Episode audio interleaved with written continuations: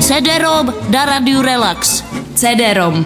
Skoro každý občan v České republice dostal do své poštovní schránky pozoruhodnou složenku. Bylo na ní napsáno neplaťte, vraťte Kalouskovi a Nečasovi. Byla na neuvěřitelnou sumu 12 755 korun. A tak jsme si zeptali, jestli ji dostal i pan CD-ROM. No tak, já hlavně nemám schranku poštovní, ale tuhle složenku divnou jsem dostal. Strčili mi ji pod dveře. No a když jste si ji prohlíd, co jste na ní říkal? No tak, v okamžiku, kdy jsem ji viděl, jsem dostal čok, protože já znám jenom Bčko. Kdy mi prachy pocílej, ale že bych chtěl něco platit, tyhle složenky rovnou mačkám uchama zahazuju. No, ona to spíš byla taková jakoby legrace. No tak já jsem se teda spíš srandovně nebavil. A co jste teda s ní udělal? No odnes se mi prvně Maruně, aby mi ji přečetla a pak jsme dostali takovej dobrý nápad. No tak to by mě zajímalo. No, složenku jsme nepatrně upravili a místo neplaté jsme napsali zaplatte se Romovi. No a co jste s ní teda jako potom udělal? No nakopírovali jsme ji a roznesli jsme ji po okračku. No a už vám přišly nějaký ty peníze?